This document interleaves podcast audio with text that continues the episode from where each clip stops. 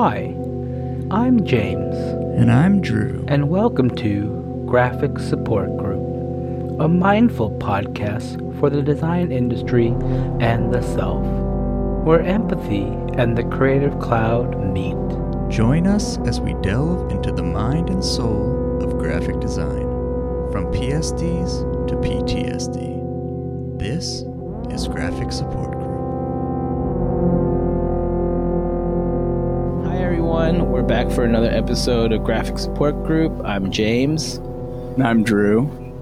And today we're really excited to have Matthew Miller on.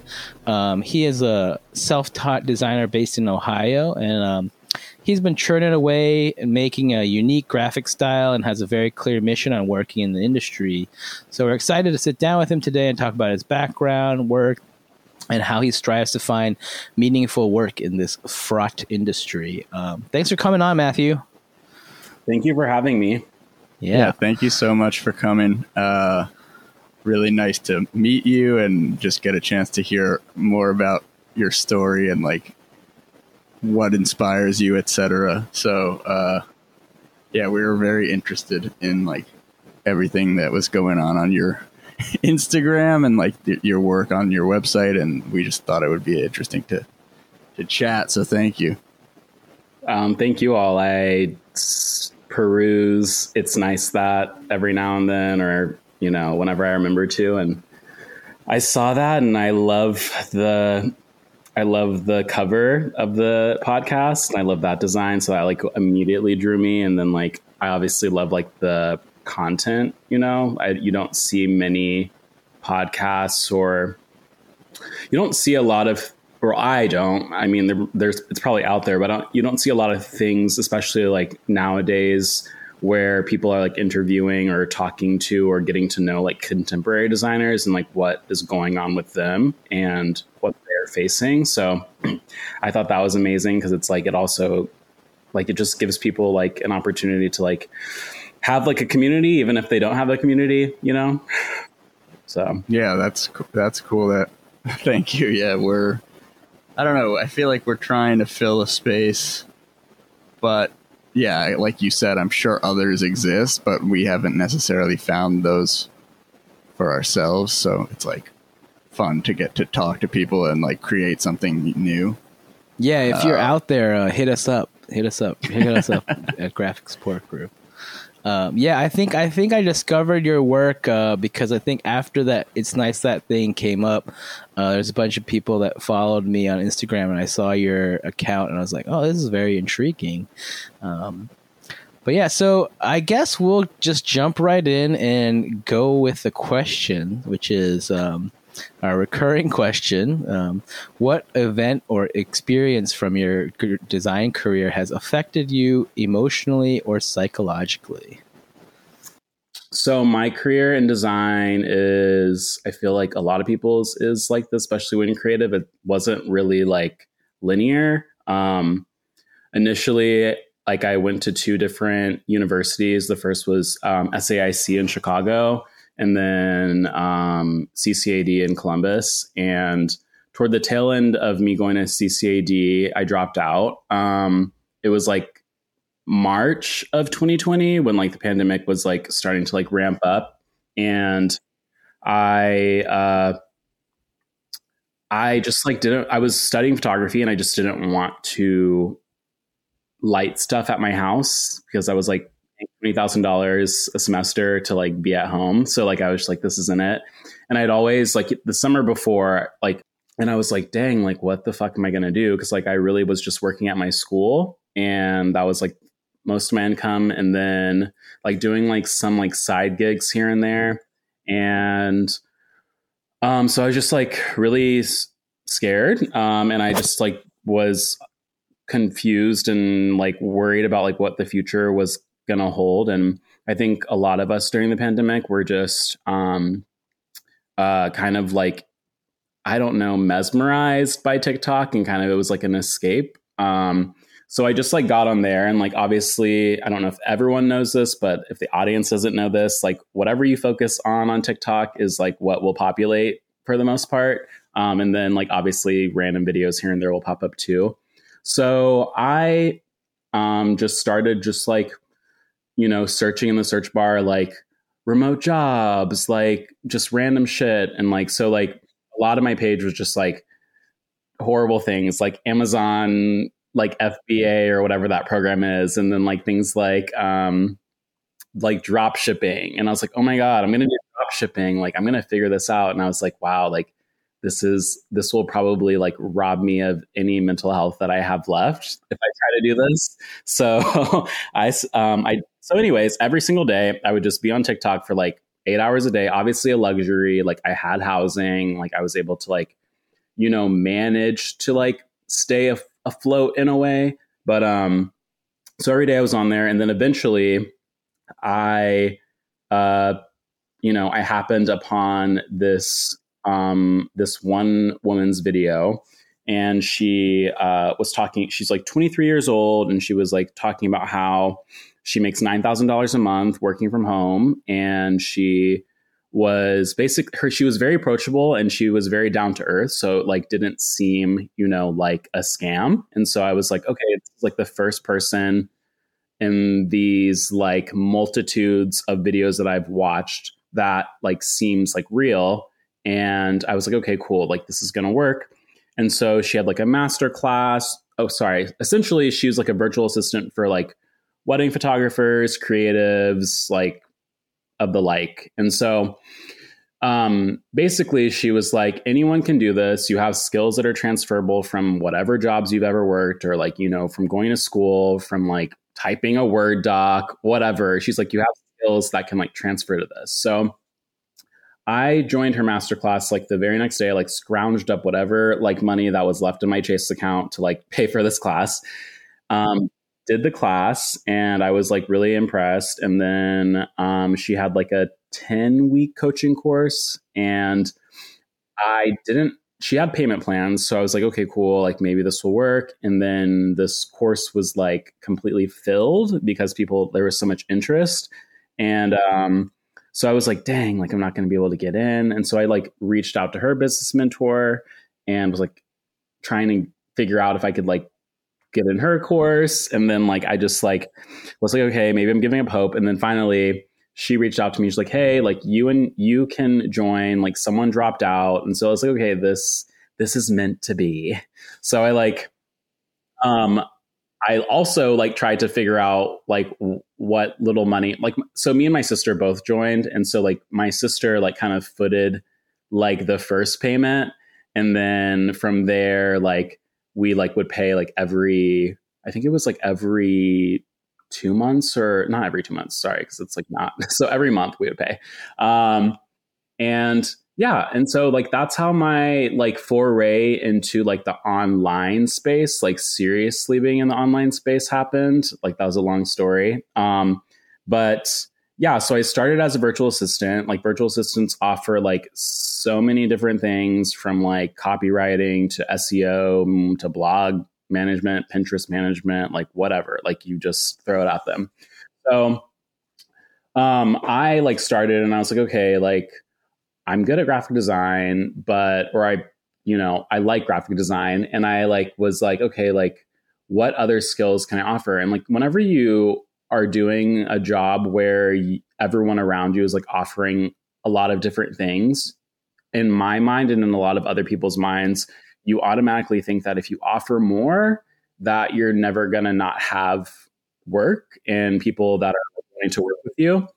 And that was like, and I think whenever you're starting out and you're like kind of naive and you're young um, and you don't really know what's going on with that sort of thing like you sort of just do it because you're like coming from a place of like thinking that more means better and so like I did that for a while and like I did feel good about it because I was surrounded by a group of peers that were also learning and like finding their footing. And then at the same time, towards I think it was like maybe five maybe five, three or five months in, like I was like, you know, having, you know, discovery calls with clients and they just were like, I just was always like so anxious um, and just like felt like an imposter and just like felt like I was lying. And I think a big reason why that happened is because our coach and mentor, she is super she's a hustler and she's like super idealistic and she's like you know if you like you know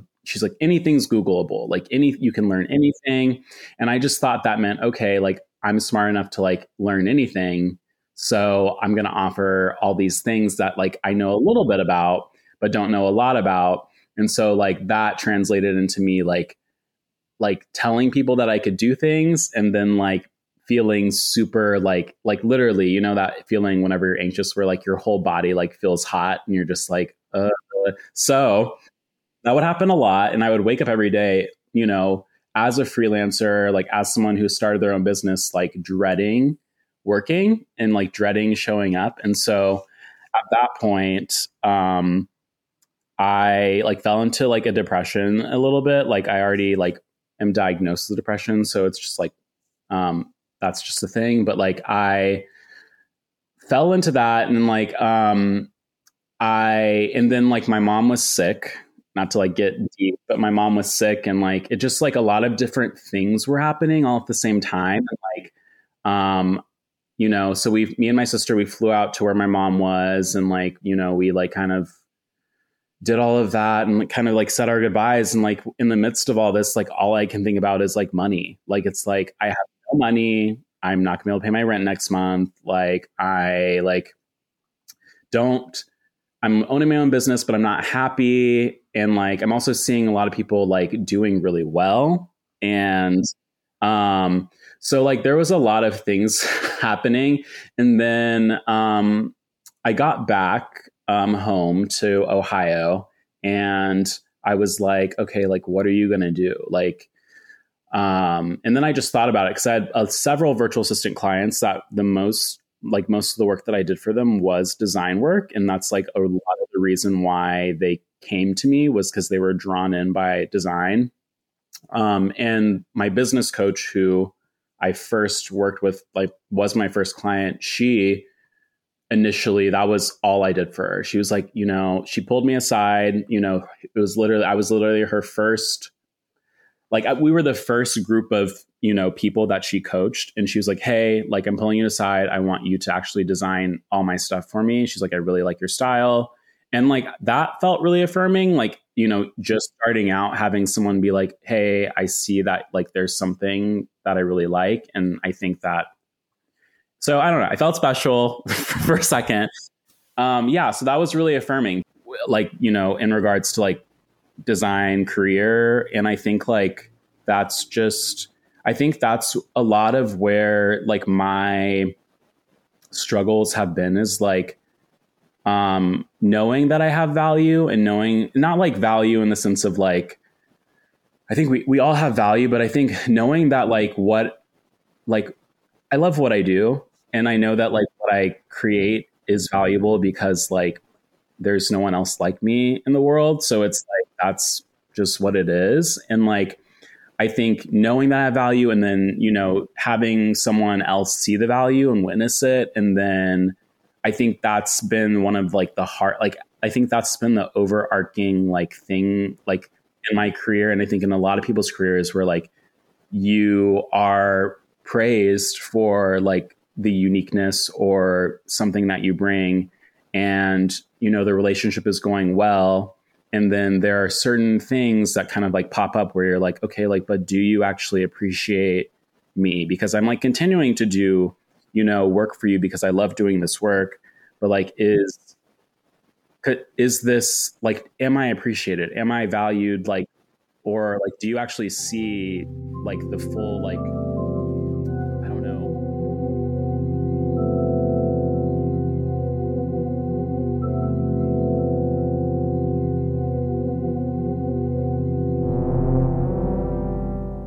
It's magic, in a sense.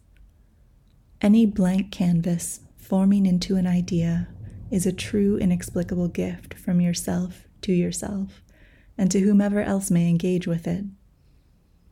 Whether you acknowledge it or not, your process, however messy, chaotic, disciplined, stressful, loose, frenzied, is a source of magic and a glimmer of hope to cling to. Embrace your magic and find peace in its frequency. Slow down and watch the magic happen before your eyes.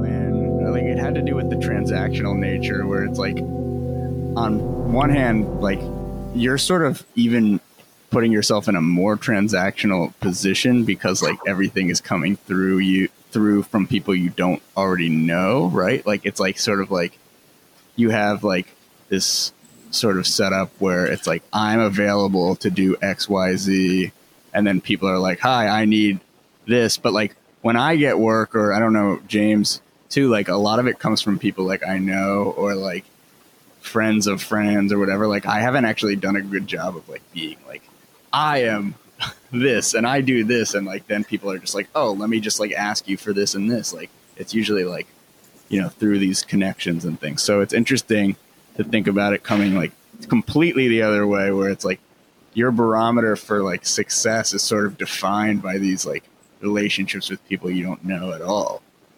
Like and that and then also to build on that like this coach that you found through the internet was also somebody you didn't know at all that you were like kind of skeptical of at first. Too like i feel like it must be hard to not have like a clear idea of who you can rely on for validation in terms of like you know it's like if it's a client you met online and you like you never know when they're gonna might they might like turn or like disappear like you were saying or like if it's this person that you came to through TikTok like you don't know like you don't know them well enough to ever like know if you can really rely on it and I feel like when you like go through these like programs like James and I went to this program at RISD where it's like at least you have like the privilege of like understanding that it's like a set up institution where these people like are supposed to be doing something or whatever. But like even in that instance, it was like we didn't we didn't know who to trust there. So it's like there is I don't Yeah, know. we I'm didn't get a about like, contract that like this is gonna happen. yeah, I like Yeah. the like the it's like super interesting to hear about like this other route towards the towards a the career and b like success as you define it because it's like you know it just shows a lot of different angles and like it brings up a lot of different questions but i am curious if you struggle internally with this sort of like lack of a reliable source of validation because of that fact because it's like all on you to define what that is. Mhm. like like i feel like if i'm being correct in insinuating that like you define your own success and so by doing that it's almost like it might it might get difficult to like know where you stand on a day-to-day basis like with yourself whenever I started in March, kind of like pivoting to solely being a graphic designer, I was posting my work, kind of whatever. And then I got a DM in my request folder and I was like, oh, okay, like what is this? And it was Future Earth. And I'd followed them maybe like three years before, like, and I'd forgot about them. And I was really confused. I was like, is this like, I was like, is this a scam? Like, at first, I was like, then I clicked the profile and I was like, okay, this is real.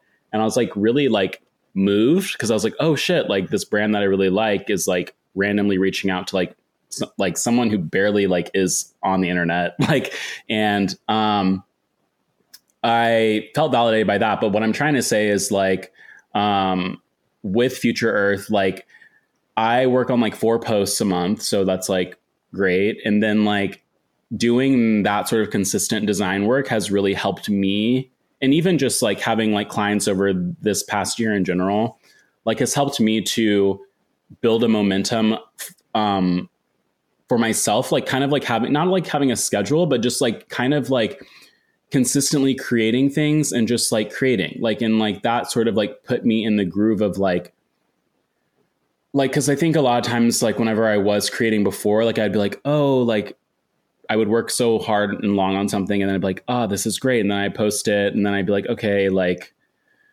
I don't really know what to make anymore. And so I think like having that consistent work and like working on things that were like really interesting and that like engaging and like had like a story and like were like meant to educate people. I think it put me in like a really good position to be where I'm at now, which is like I'm at a point now where like creating is like kind of like breathing. Um, and it's like very much like I I think in the past I needed to be prompted so much. Like I needed to like be prompted I needed to kind of like almost have my hand held and be like, you're doing a good job and like this is great. And like, but now I'm just like, oh my God, I just love fucking doing this. This is great. And so like I don't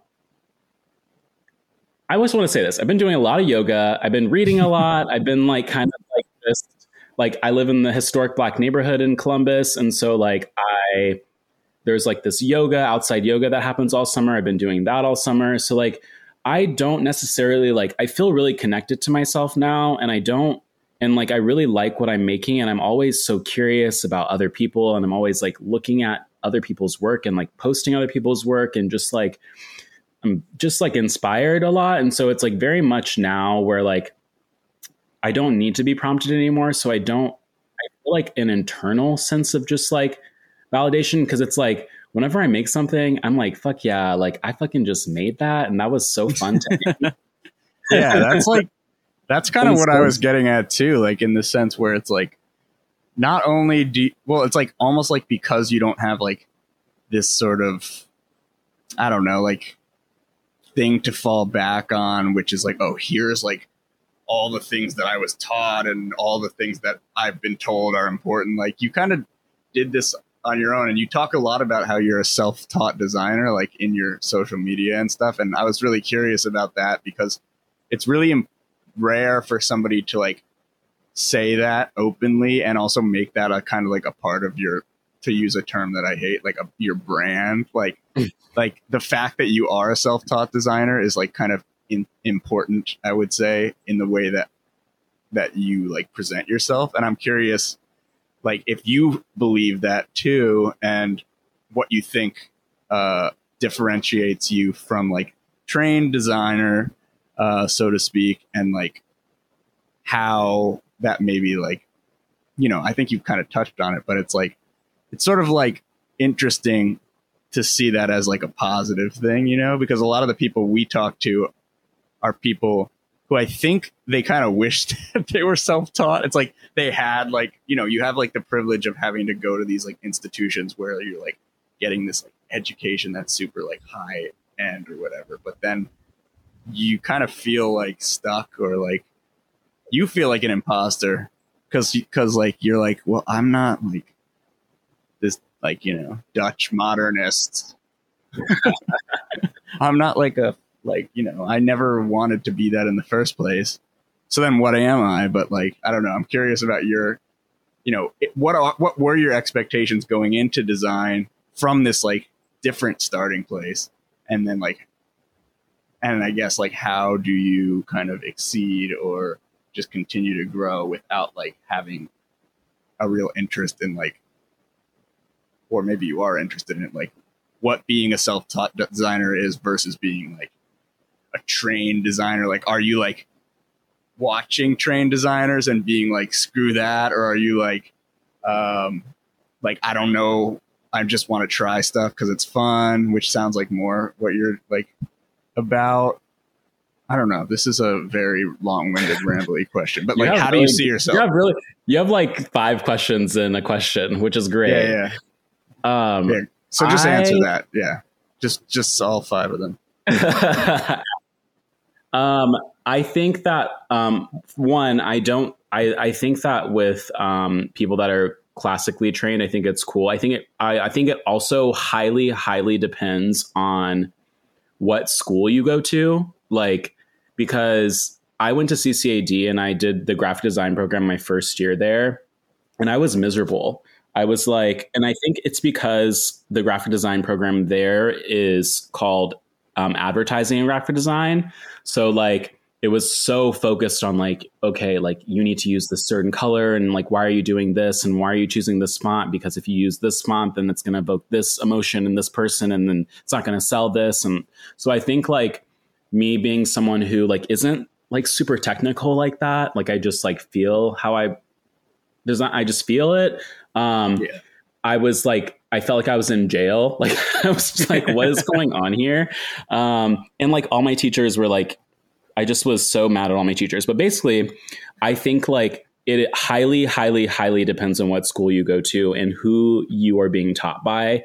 It, to like, it, like that will shape the outcome of like your design practice and how you approach design. Like, I don't think it's like, oh, like if you went to school, that means you won't ever be able to be like rebellious and like you're going to be trapped in this like you know classically trained designer prison. And it's like not like that. It's it's it's really about who you who you allow to teach you and who you resonate with. And i and like i'm glad i got out of there because it's like i knew that that wasn't for me. And like what i will say is i think the beauty of being taught by someone who like is tenured in like the industry or like is just very like but it also aligns with you value wise is like you do learn all the rules and i think you have like a really amazing foundation of like you know i think you can like learn whether or not oh maybe i don't want to make websites or oh i only want to do brands or oh i maybe just only want to do merch design. Like you can kind of like figure that out whenever you're in school because you have someone who's sort of like mentoring you.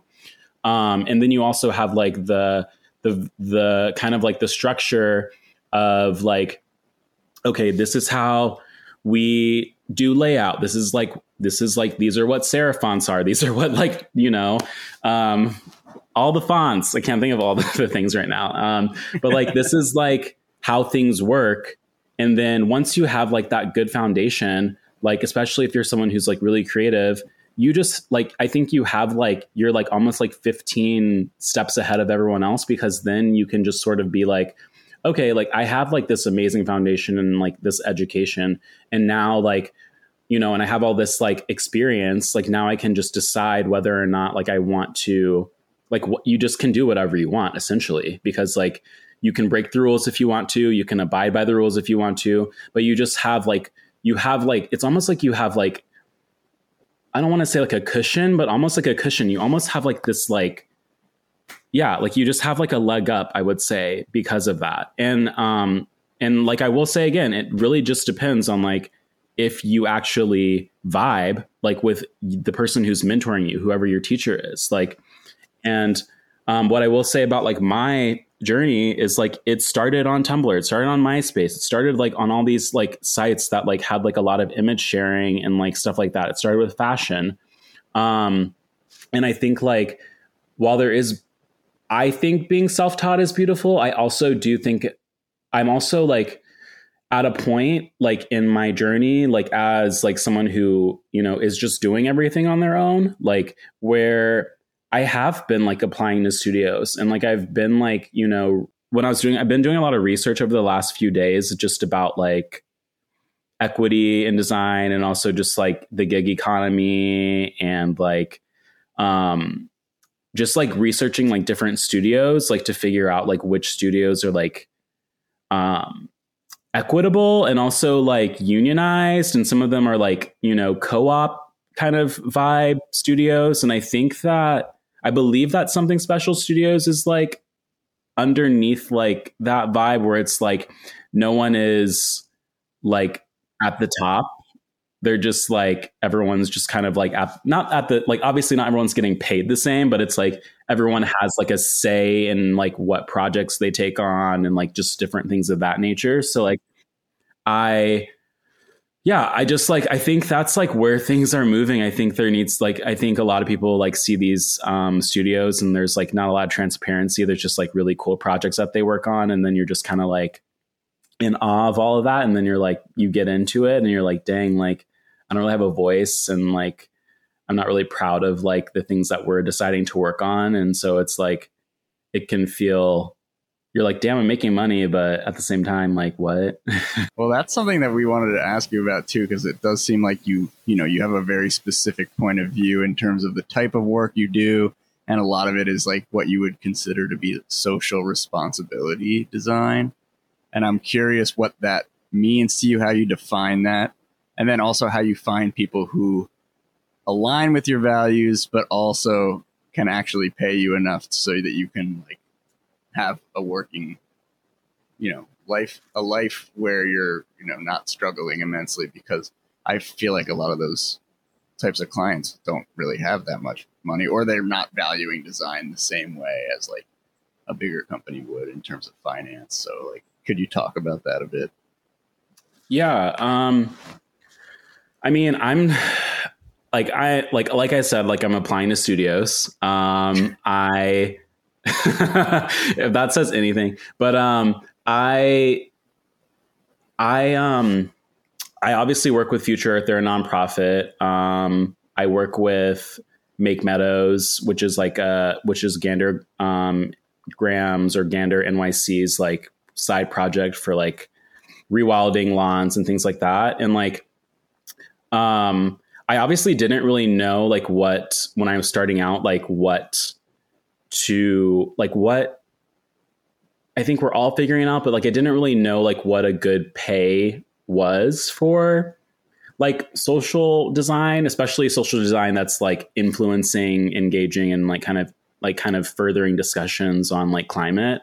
And so like I, you know, I accepted what I was making, um, but not like only recently have I been more um I don't know, I've been bitchy lately because it's just very much like one of those things where like we're making work to aid people in feeling less dread about the situation that we're in and also like giving them the tools to be more educated on things as well but like at the same time like future earth is a nonprofit and um yeah so anyways so i recently it's been a year since i started working with them and i asked for a raise and it's like I don't know how nonprofits work, so it's been very much like very slow to.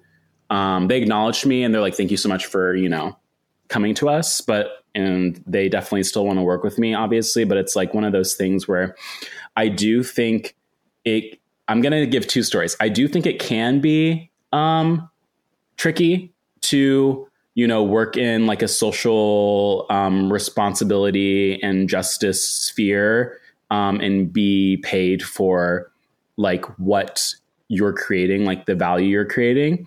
Um, but I also do like I also have another example where it's like um, recently I was working on there's like this event in NYC that's happening tomorrow, and I worked on like a few like merch design like type things for this like screen printing event that they're doing after the climate talk that's happening.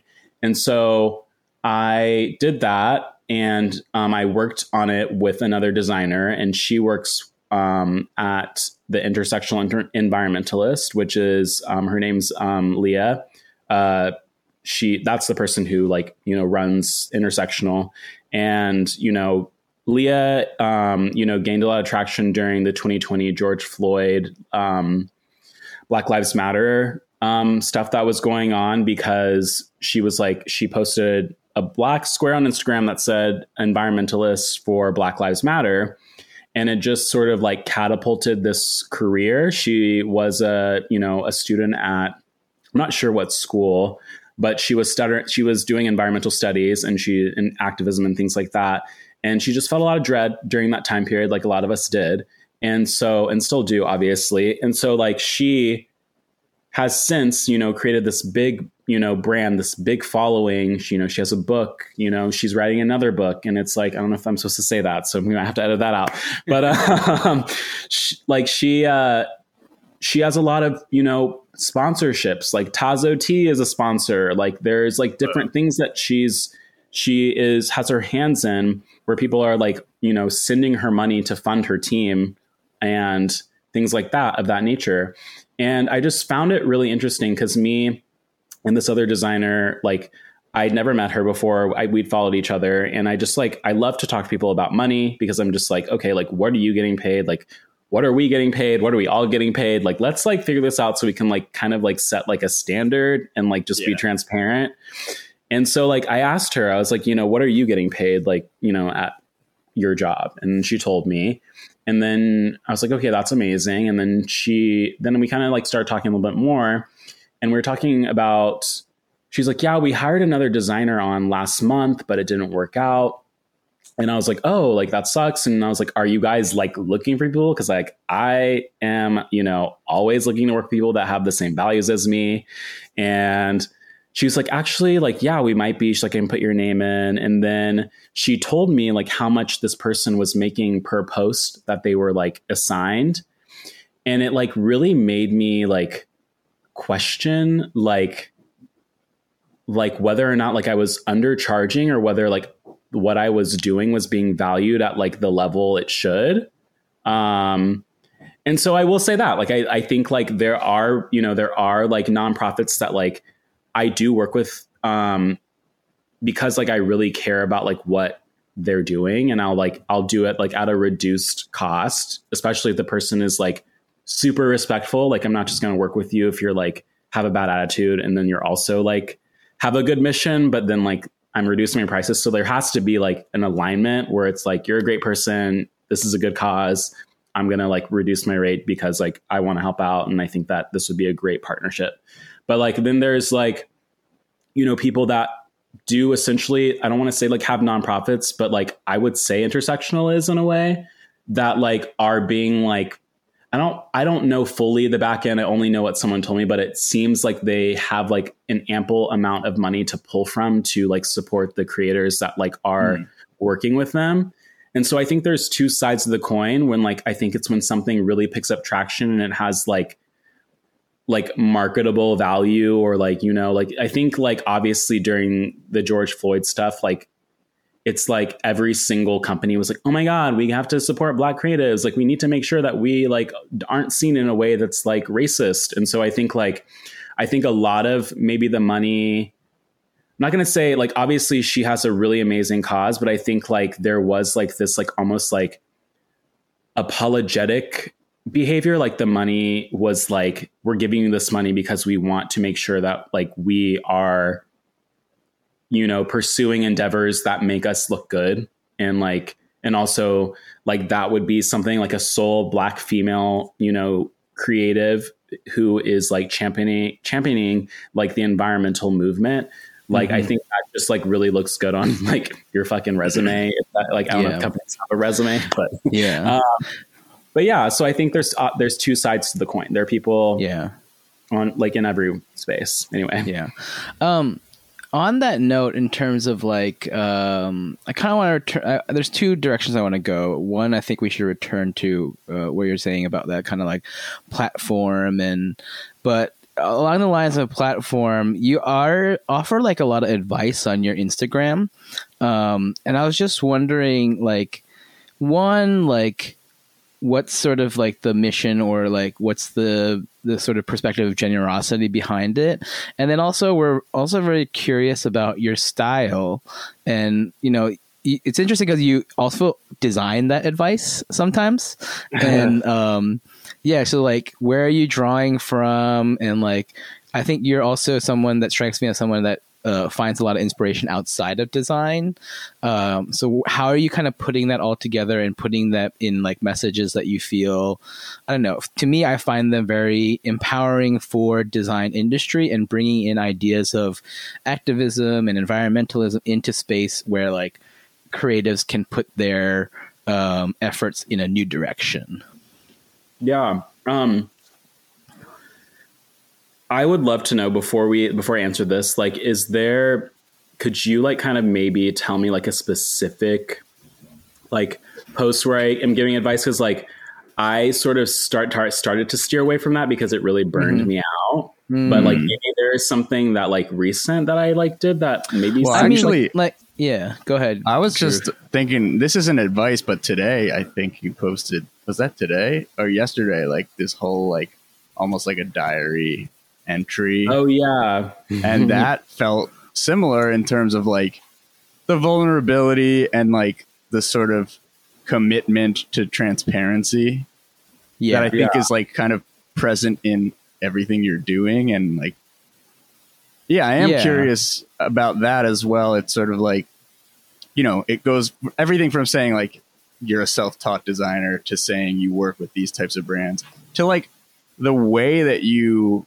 work, you know, being sort of like I guess maybe deliberately, maybe not, like kind of like uh irreverent towards like what good is and what bad is. Like I think that that it all is like a through line, and I guess we're and maybe that's what James's question is about too. It's like, um, what was the what was James's? Well, it's like there's two parts. It's like you you're you're sort of like a platform for offering advice. So I'm be curious to like see how it burned you out, but also like using that advice to do something I think that aligns with your value system. So it's not like like we see often nowadays like podcasts and like TikTokers who are like you can sell digital products and it's very like you know it's very oriented for their own the kind of like um financial gain but you're i feel like you're advocating for yourself and offering this advice in your experience to push forward your agendas of um, environmentalism and activism and representation. So i'm just yeah I'm, I'm curious like how you've kind of funneled that through your design work. Yeah, um, I will say, uh, if I just since we talked about that post that I recently did, like um, I didn't really see it as advice. Like it, like what you said, um, it for me it was like really like I, I like I'm severely struggling right now, like financially, like um, like I that's why I asked for a raise. Um, and that's why like I'm applying to different studios and just like kind of like advocating for myself. So it's like whenever I posted that, like the reason why I posted that is because like I am working with people that I love, but like at the same time, like I I'm one of those people now where when I speak up, I mean what I say, I say what I mean, and I I'm a very like I'm very good at what I do and I'm a good employee or just like a good creative. Like I don't you don't have to like run around to catch me to like get the design that you have assigned me.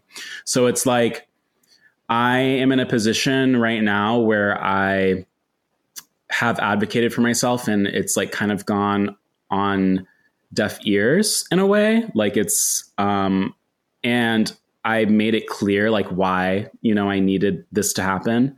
And um so that post for me was, you know, I was sitting in my room. It was like around like like 12 a.m. and I was just like, okay, like you have to write because like otherwise, like I was like, and I was like, I need to post this because I was like, I need, I like want to make this like not necessarily like an, a, a statement, but I was like, I think this also like there were so many things percolating in my mind. Like I, the Woman King just came out with like Viola Davis, and I saw an interview with her where she was like talking about like just things that resonated with me, and like there also was just like there are just so many things going on. September, my grandmother was born September 14th. My mom was born September 13th. I'm born September 18th. So it's just like I'm like thinking about like blackness. I'm thinking about like um, creativity. I'm thinking about all the people that came before me that like have allowed me to like show up in this way and like and then to advocate for myself and then see it be like treated in the way that it is is something that like it just was really like heavy. And so like I sat down and I just wrote all that out in a way that wasn't really really calling anyone out but just sort of like talking about like what I'm experiencing. Like I'm in a lot of debt. Like I'm like trying to support myself. Like thankfully a lot of us as designers have like community around us. So like we're able to like during those times like be able to rely on people and like obviously i would love for all of us to be able to be that person for other people and like be able to like oh shit like no i'm making like six figures and so like i can help you. But like obviously that's not the reality for everyone. And so like that post was me just like kind of pulling from many different angles what i'm experiencing right now and just like distilling it in a way that just felt good to me. And i thought i mean I, there was like a lot of i think there was a lot of good information in there. I think like one of the things that i'm noticing lately that i think is so beautiful is like without another person like we don't exist. Like without someone to witness us like there isn't anything like and the beauty in that. And i think like yeah so i just i wrote it all down. A lot of people like felt a type of way about it. Um, but yeah, I just like whenever things don't go the way that go in an equitable way, I start to get really honorary and I start to like be super like illogic not illogical, but I start to like act in ways where like I'm like jeopardizing like Hmm. things. Um Yeah. so like there have been several moments this week where I'm like, I'm just gonna tell them I'm gonna quit. And like Yeah. just things like that. I mean, and like I yeah, I feel like I can relate to that in terms of like just being like, yeah, you know, not understanding my for myself, like the way that you get those things, or that most people get those things, is by pretending that they don't Yep. care about them. It's like crazy. So like, yeah, I, like I'm having these conversations at work all the time with like people that I, I know and stuff. But like, yeah, I mean, it is interesting, but it's also like we're living in a different world now. And like now you can, like, you can literally like find success by airing your like shit out publicly. Like, you can, like, somebody might see that and be like, oh, I want this guy to like make my like book about value. Like, I want him to design like the whole thing because like this is sick, you know, like, I don't know. So it is kind of like, and I think that's what James was asking about too. Like all these posts that are like, it's, you know, like kind of advice, but also like mantras or like find like kind of like how to have a mental health day or like how to have like transparent pricing. And, and I think that's the type of stuff, like even with this podcast, sometimes I feel like I'm like jeopardizing my value as an employee because I'm like talking to people and like sometimes I'll say things like negative in general about the the industry or I'll say things about like something that happened to me and it's like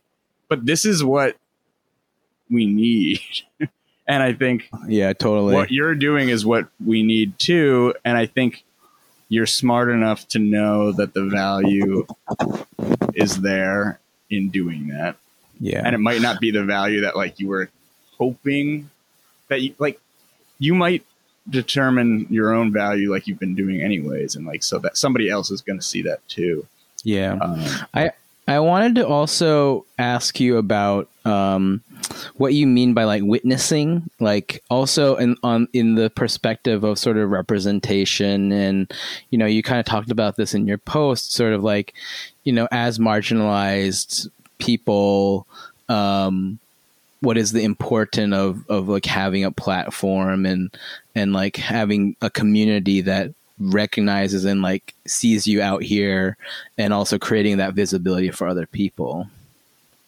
Um, I think the most beautiful thing that we can do in life is just to like live, you know, live our life like authentically and show up. And I think like, um, like um, you were saying, uh, Drew, like it can feel like really scary to like be real and like the app uh, and just like say something that you're dealing with that is going on in the workplace that is negative. Like i think even me talking about like what i'm dealing with currently with like people that i'm working with like it feels super vulnerable because it's like that can be interpreted as like being like defiant or being like you know not like staying in line or whatever. Um, because obviously people don't want to be seen in a certain light. And like i think at the end of the day we're all human and we all like i am i'm like fallible. Like i do things that like like it's not like black or white. There's like so much gray area. And like what i want to say about like showing up in the space is like i've had so many people like black designers queer designers like queer artists like it's like I think it's one of those things whenever you can whenever you see someone doing something, it just allows you to like dream even bigger. Um and that's that's really it. Like it's like one of those things where like um having a platform like yeah, it's a responsibility, but I don't think the responsibility is to be perfect. I think the responsibility is to be you and to show everyone that like it's okay to mess up it's okay to to to be upset it's okay to you know, you know, kind of even just talk about the struggles that you're dealing with with your working life and to be vulnerable and transparent about that and just like and just to know that like because I think so often, like you said, people will, in order to get ahead, and I think it's very strategic and I think it's very smart. And like, that's like literally not me. Like, I wish I could be that person that has like a fucking publicist or manager because like, I'm going to run my mouth. Like, there's a certain point where I can't take it anymore. I'm going to run my mouth. And like, I do think that like that's smart. And I, um, but I also think that like, the thing about like people that disrupt things and have these conversations and like start talking, it like shows other people that like, oh my God, it's not like this perfect picture and you're not just like working with these people and like everything's amazing and like you're like this designer and like your life is so cool. Like it's just like gives a level of transparency that allows people to see themselves in you and yeah. to know that like it's not this cookie cutter perfect thing that like is going on. And I think we need more of that because people like start to idealize things and put things on pedestals and then they like get wrapped up in the wrong thing and whenever their life isn't the way that they dreamed or the way that they saw someone else's life being like people forget that everyone is like this multidimensional complex entity that's like walking around in like a human body and it's not just this one sided thing that you see on social media it's like there yeah. are several different things going yeah. on um, i think so. i think the hard part is like there's the one thing where it's like you want like i feel like i'm sort of a disruptor too and i think james can kind of relate to that where it's like i want to create conversations and start difficult conversations and have the real conversations at the same time, I want to be somebody that people want to spend time with. and I know that if I'm trying to be in a service industry, which is basically what this is at the end of the day, like I have to be like pleasant. Like, yeah. so I'm, I'm always like sort of straddling the line between like, you know, oh, I want to say what's on my mind and speak the truth and talk about like you know how how I've done so many projects that have gone you know this way and that way because the client wasn't engaged or I was like not interested in what they were doing or whatever. And it's like that's a true story but is it the story that like so I know I, I'm I'm just like kind of thinking out loud like what is our responsibility to ourselves to like strike that balance too where it's like you know I think like being angry like I it's it's like for like the first half of my life I was like so angry and so bitter for so long and then I was like, "Oh, I could like just like try this other approach and see how it works." Uh I don't know. It's it's But it's I also tricky. like what you're saying, Matthew, about like I don't know, I feel like the conversation is shifting from having um, like POC models who are impenetrable and are kind of like exceeding the expectations and they're being the model to like being present, being human, and like knowing that we're out here you're out here being yourself and that being the model rather than like be better like do better like no just be yourself and know that like you can exist in this world and you're contributing and you're of value but you're also human um yeah like being being true to yourself is like enough i think as you know you were saying you struggle with depression and and i do as well and like you know sometimes I feel like I'm not being authentic if I'm not depressed. You know what I mean?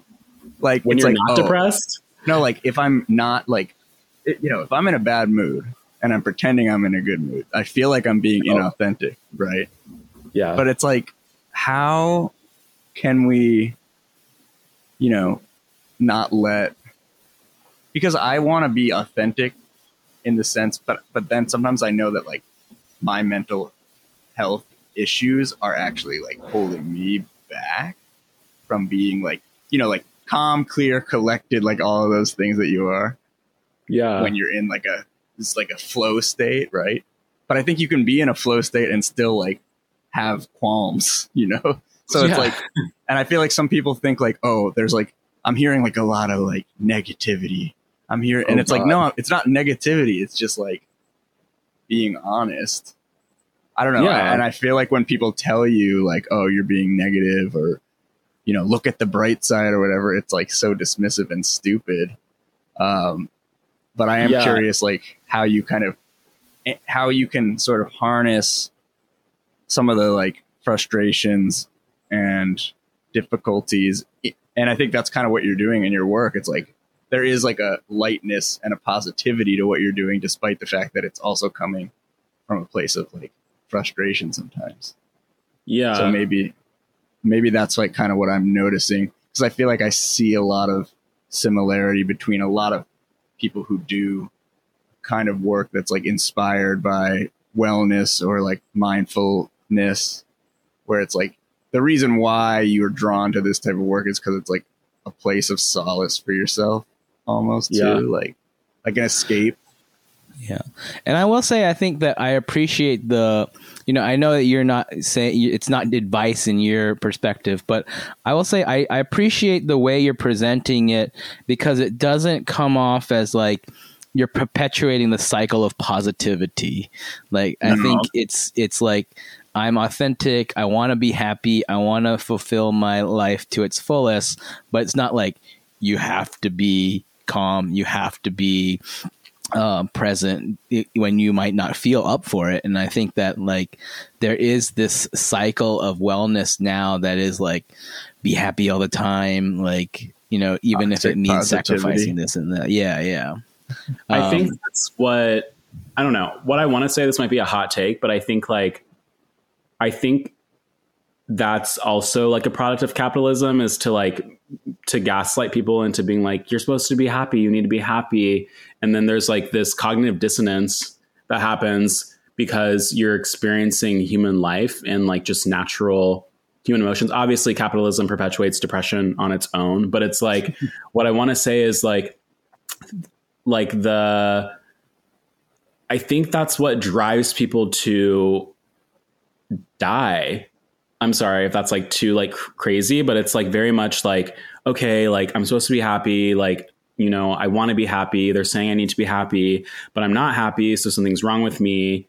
And then you like have like this cycle where you're like, well, something's wrong with me because I can't be happy, or I should be happy, or like I should just like swallow my feelings whenever an injustice is happening to me or in front of my eyes and then you just like you reach a certain point where you're just kind of like the the dissonance is so large where your body is, is just like so like i don't know like bereft with like just chaotic horrible emotions that you aren't processing because you're like stuffing it away because like that's what people tell you to do in order to have like a good working relationship or like you know, honestly what i think is like whenever something is not working just like let it not work and like accept it and then like move on because i think people try to make things work that don't work and then that's where the issue lies instead of just being Yeah. like god this doesn't work like cool like that's great i'm gonna move on Yeah, well, like the best, the best people are going to respond to those Yes. types of things well, but are you going to make money? i, I mean, that's the thing, it's like- In the capital, I mean, I I'm speaking more abstractly because I haven't really had a lot of these specific experiences lately, but I do think. You know, I've been told so many times in my life, like to just be positive and stop being so cynical, and you know, just look look on the bright side, et cetera, et cetera. And it's like, um, I think what you're saying is true. It's like, I wouldn't be, I wouldn't need to be being told that if I was working with people who understood that that's not what it's about. yeah so- it's about like the full person yeah, the and like spectrum under- of like Yeah. what's what Yeah. can be felt and understood. because they're And like, saying that to you because they want you to they want you to give them the output that they want but like even family members, you know, like my grandma used to Oh. just say, Well, like, yeah, be they want the positive, output. just be positive. It's like, okay, That's because they I- don't want to really deal with the fact that you're a complex individual and like you're not just going to feel one emotion for the rest of your life. yeah. Like and then I'm always like thinking about like you know emotional regulation as a sort of skill and how people who are successful are good at emotion are very good emotional regulators and or like Yeah. stoics or like sociopaths but uh yeah i don't know. I find it interesting just to talk to you about it because you are so open. Like you're open like in the way that you talk and in the way that you share and in the way that you like speak. Like you haven't i feel like you haven't like stopped yourself from saying anything in particular which is like really uh inspiring. Um and i'm curious like yeah i'm just curious about more of that like because i feel like that perspective like seeps into everything that you do and yeah, I mean, I think it's just part of being gay, being black. Like, I for so long was like so ashamed of myself and like, you know, have a lot of trauma from just like that part of my life. Um, and, you know, obviously it's scary to sh- show up and be authentic and to like make choices that subvert what people think things should be like. Um, um, so yeah, I think they're really like obviously like I've tried to be as respectful as possible to not really like name names while I've been like talking. Um, but it's like I think like that authenticity is a muscle that like or actually I don't even think it's a muscle.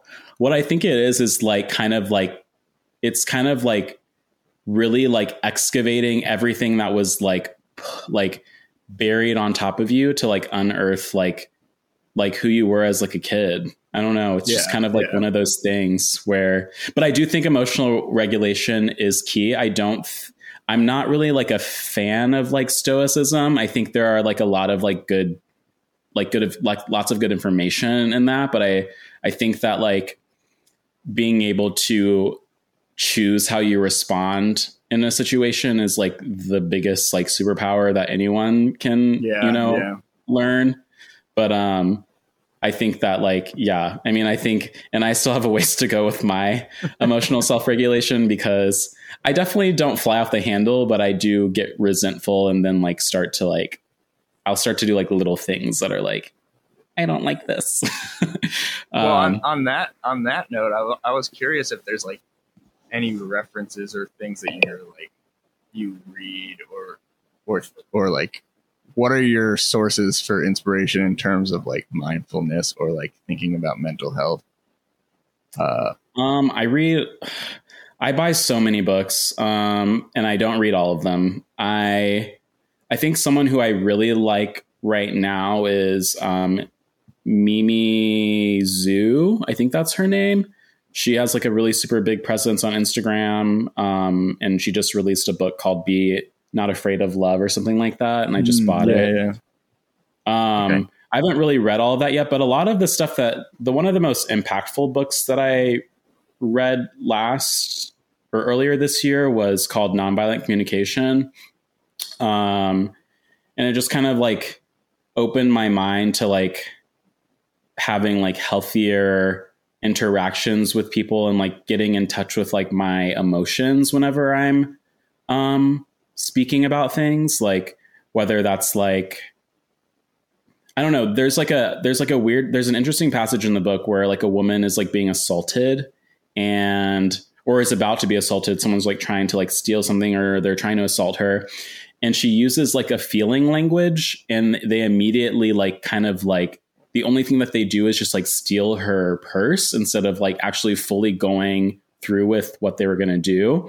And it's because she was like, I feel really scared. Like, I feel like really like I feel really scared because I want to be safe. I feel like really upset or like really like concerned because I want to, you know, I want to be physically well and like just things like that where it like makes the other person like realize that like you're like another human being that is like experiencing emotions.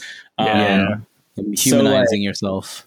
yeah, you're humanizing yourself and then like they're like, "Oh fuck, like I'm like about to attack like a human that like Mhm. is going to feel pain if I do this." Um so yeah, that book's really amazing. Um if is that I don't know marshall rosenberg is that Yeah. his book yeah he's like the god the god of uh nonviolent communication.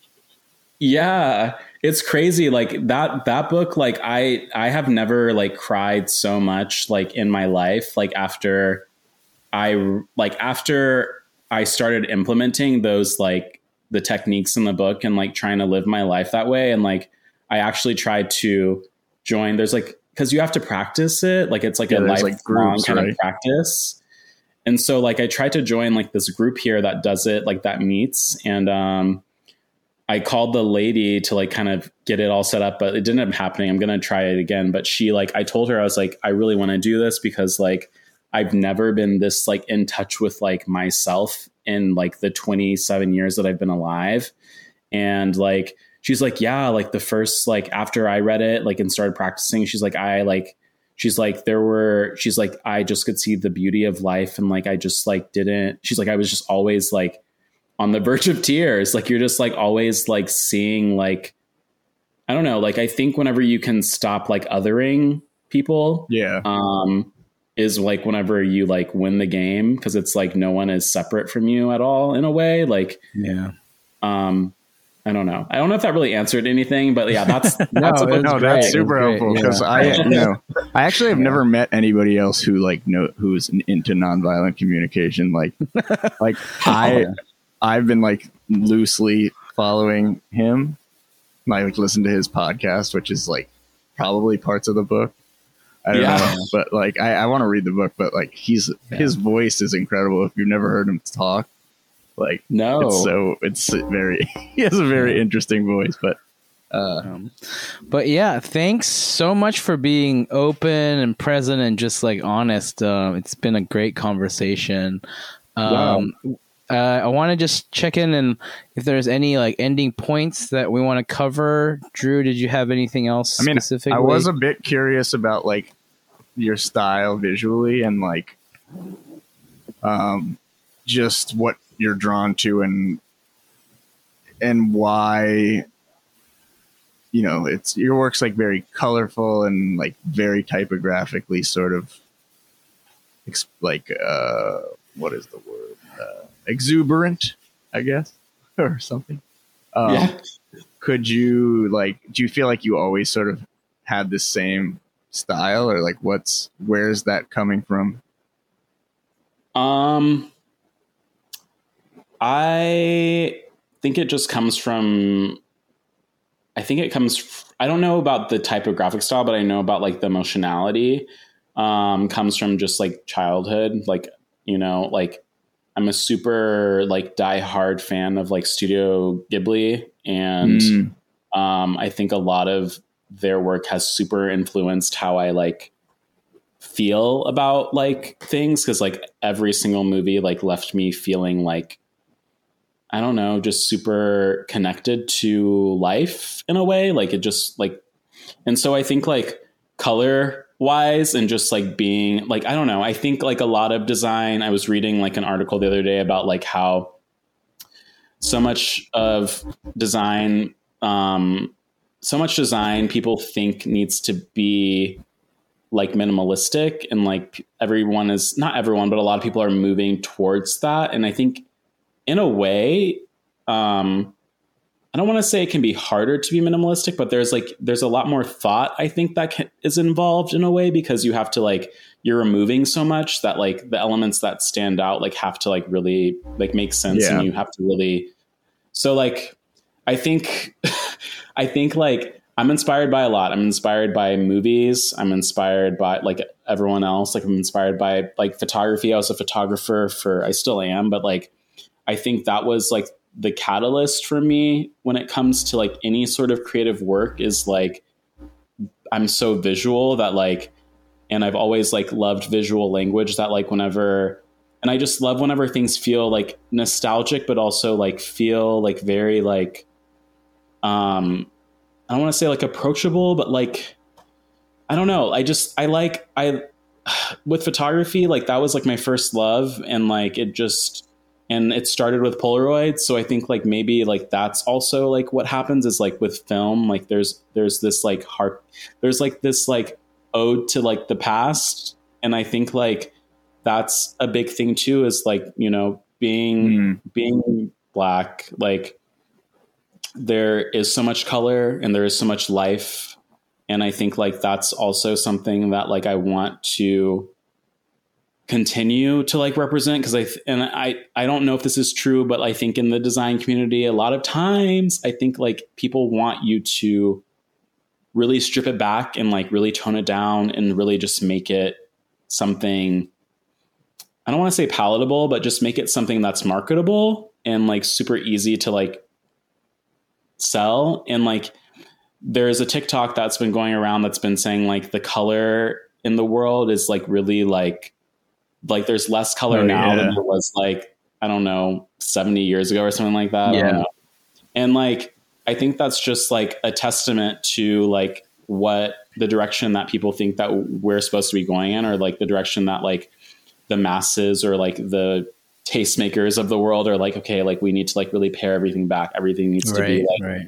you know like and i think that vintage and like ornate style of things is like not necessarily disappearing but it's like less it's more unique now than it used to be right. and i think that's like kind of what informs me too it's just i just don't ever and i think using color feels really limitless mm-hmm. and that's like why I love it. It's like I don't have to like be like, oh, like you can't use this because like you need to like adhere to like this and that. Like I'm just doing it because like I want to feel something.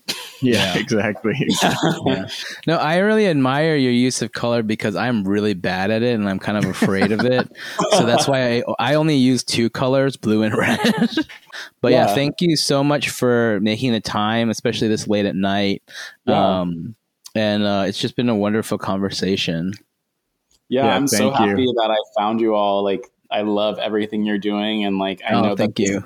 This, yeah, I like know that this is like this podcast, not mine, but like just like this in general is going to be something that's like going to really do a lot of amazing good for so many people, and like just. Yeah. Be so. I think it's going to be very visible. Is what I'm going to say. Nice. And also, nice, I mean, you. this is a side note that uh we we need help with social media. So we might be, yeah, be knocking yeah, on your door. Collaborate, yeah, at, at some time soon. yeah, yeah, I'd love to. I, that'd be fun. That sounds tight. Yeah, it seems like it would be a cool. Uh,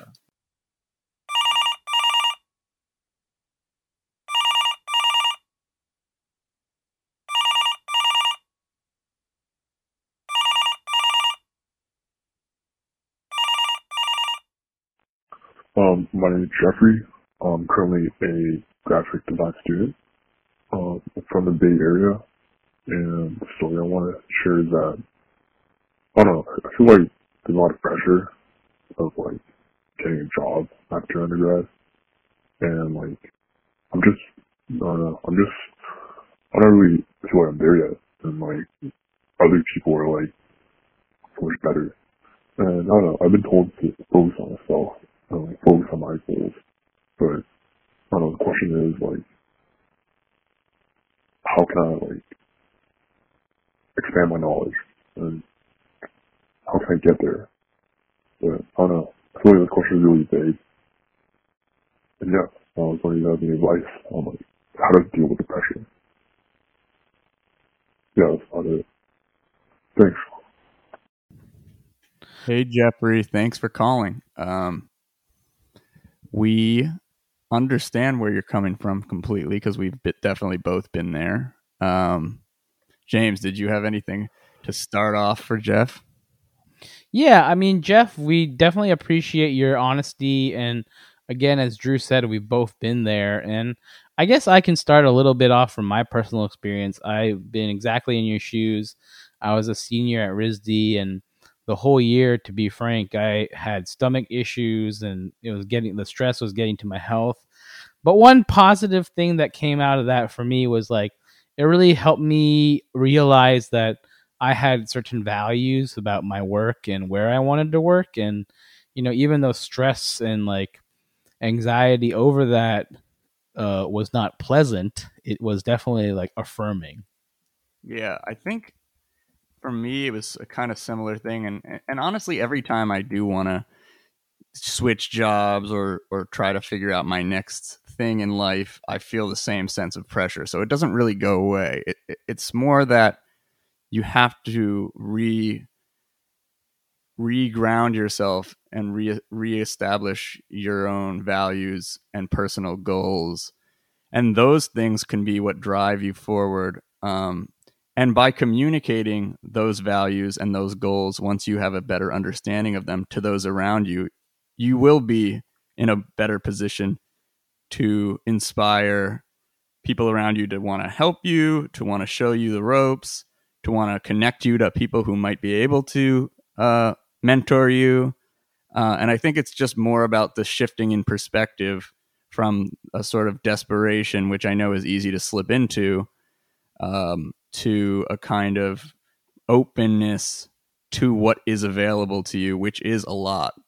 There are a lot of people, there are a lot of studios, there are a lot of um, there are a lot of examples of the type of thing that you probably want to do out there and you just need to find them identify them and make contact with them Totally. Um, and that can help a lot Yeah.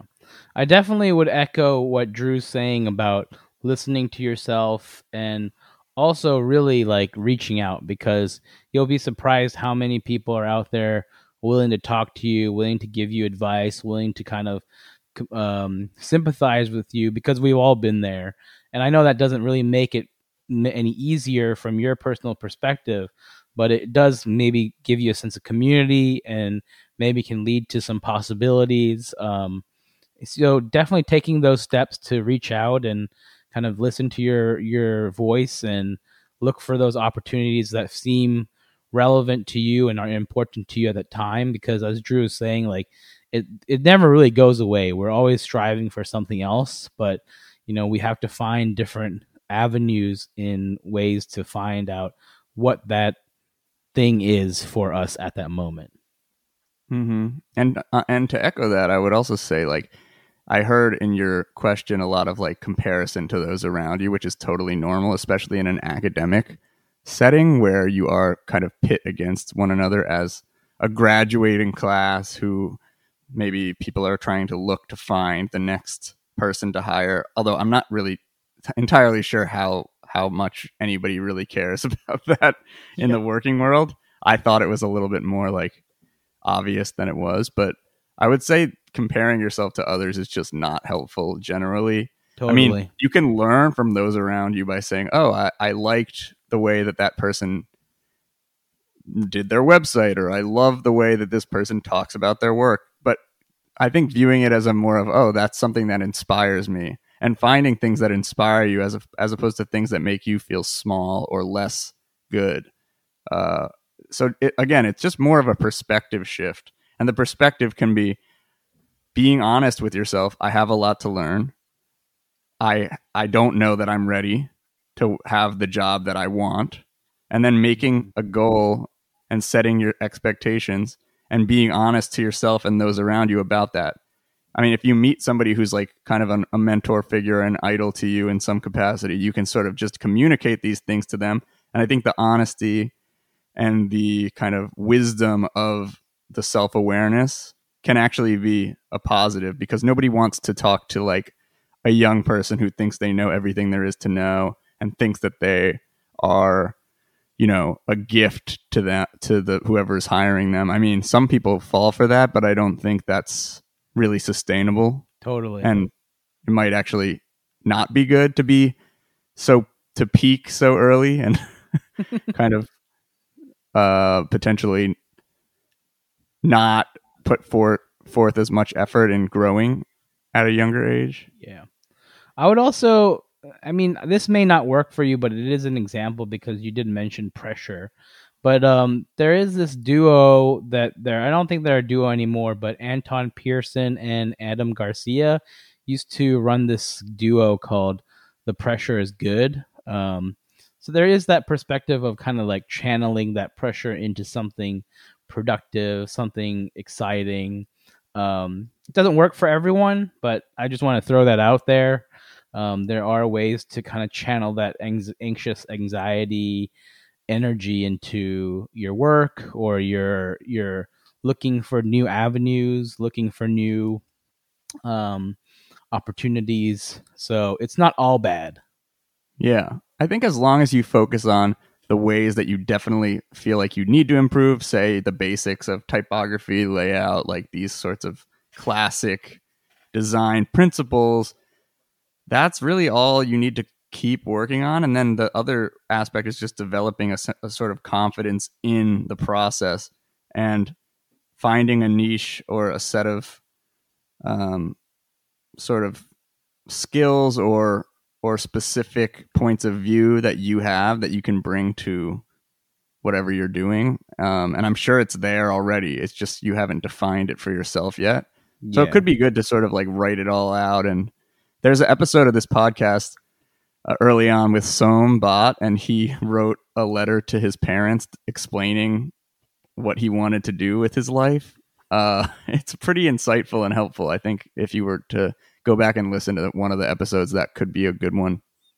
Yeah. Also, um, it's also good to like, you know, kind of stay humble um, and stay curious because, you know, you don't want to be the guy who you don't. I mean, you you don't want to be the guy who thinks he has it all figured out. And I think that's another part of reaching out to people. Um, being you you definitely want to come across as curious, but you also uh, want to come across as passionate um, and that passion is infectious. Yeah, so it's it's it's sort of like if you were to meet yourself, if you were a potential employer or a potential collaborator, what version of you would you want to meet? And trying to be that uh, for yourself, and then also finding people who you trust and can relate to at a level that you feel comfortable having some of these more doubtful conversations because self-doubt is not is not going to go away you just mm-hmm. need to know where and when to discuss it because it's not always good to lay everything out bare. For everyone you meet, some people you want to have a more positive sort of interaction with. Some people you might want to sort of discuss some of these more darker or um, uncomfortable things with, but it's just a matter of also finding that filter and finding out who you can trust to have the deeper more difficult conversations and who you kind of want to keep just at a sort of relationally spirited, simple, and positive uh, arm's length kind of conversation. Yeah, yeah. I think I think you're on your way, and thanks again for reaching out. That's definitely part of our uh, advice to you, and you know, um, yeah, just keep at it. Believe in yourself. And also, if you have anyone, if you ever want to follow up with us, you can always call back or email us at help at graphicsupportgroup.com. We are available, and sorry it took so long to get back to you, but we are doing our best with the limited resources we have as well. So we're not we're not not perfect either, as you can see. Thanks, Jeffrey. Graphic Support Group is created by James Che and Drew Litowitz. The meditations and hotline are voiced by Elizabeth Leeper. Editing by James and Drew. Cover art and graphics by Drew Litowitz. Our theme music is by Marble Rye. Thank you for your support and listenership. Please stay tuned for new episodes and updates through our Substack. Follow us on social media at graphic underscore support underscore group on Instagram and email us at help at graphicsupportgroup.com. If you've enjoyed what you've heard, please subscribe and rate us on Apple Podcasts. Every review helps in spreading the word about this podcast and allows us to continue making a space for open conversations in the design world.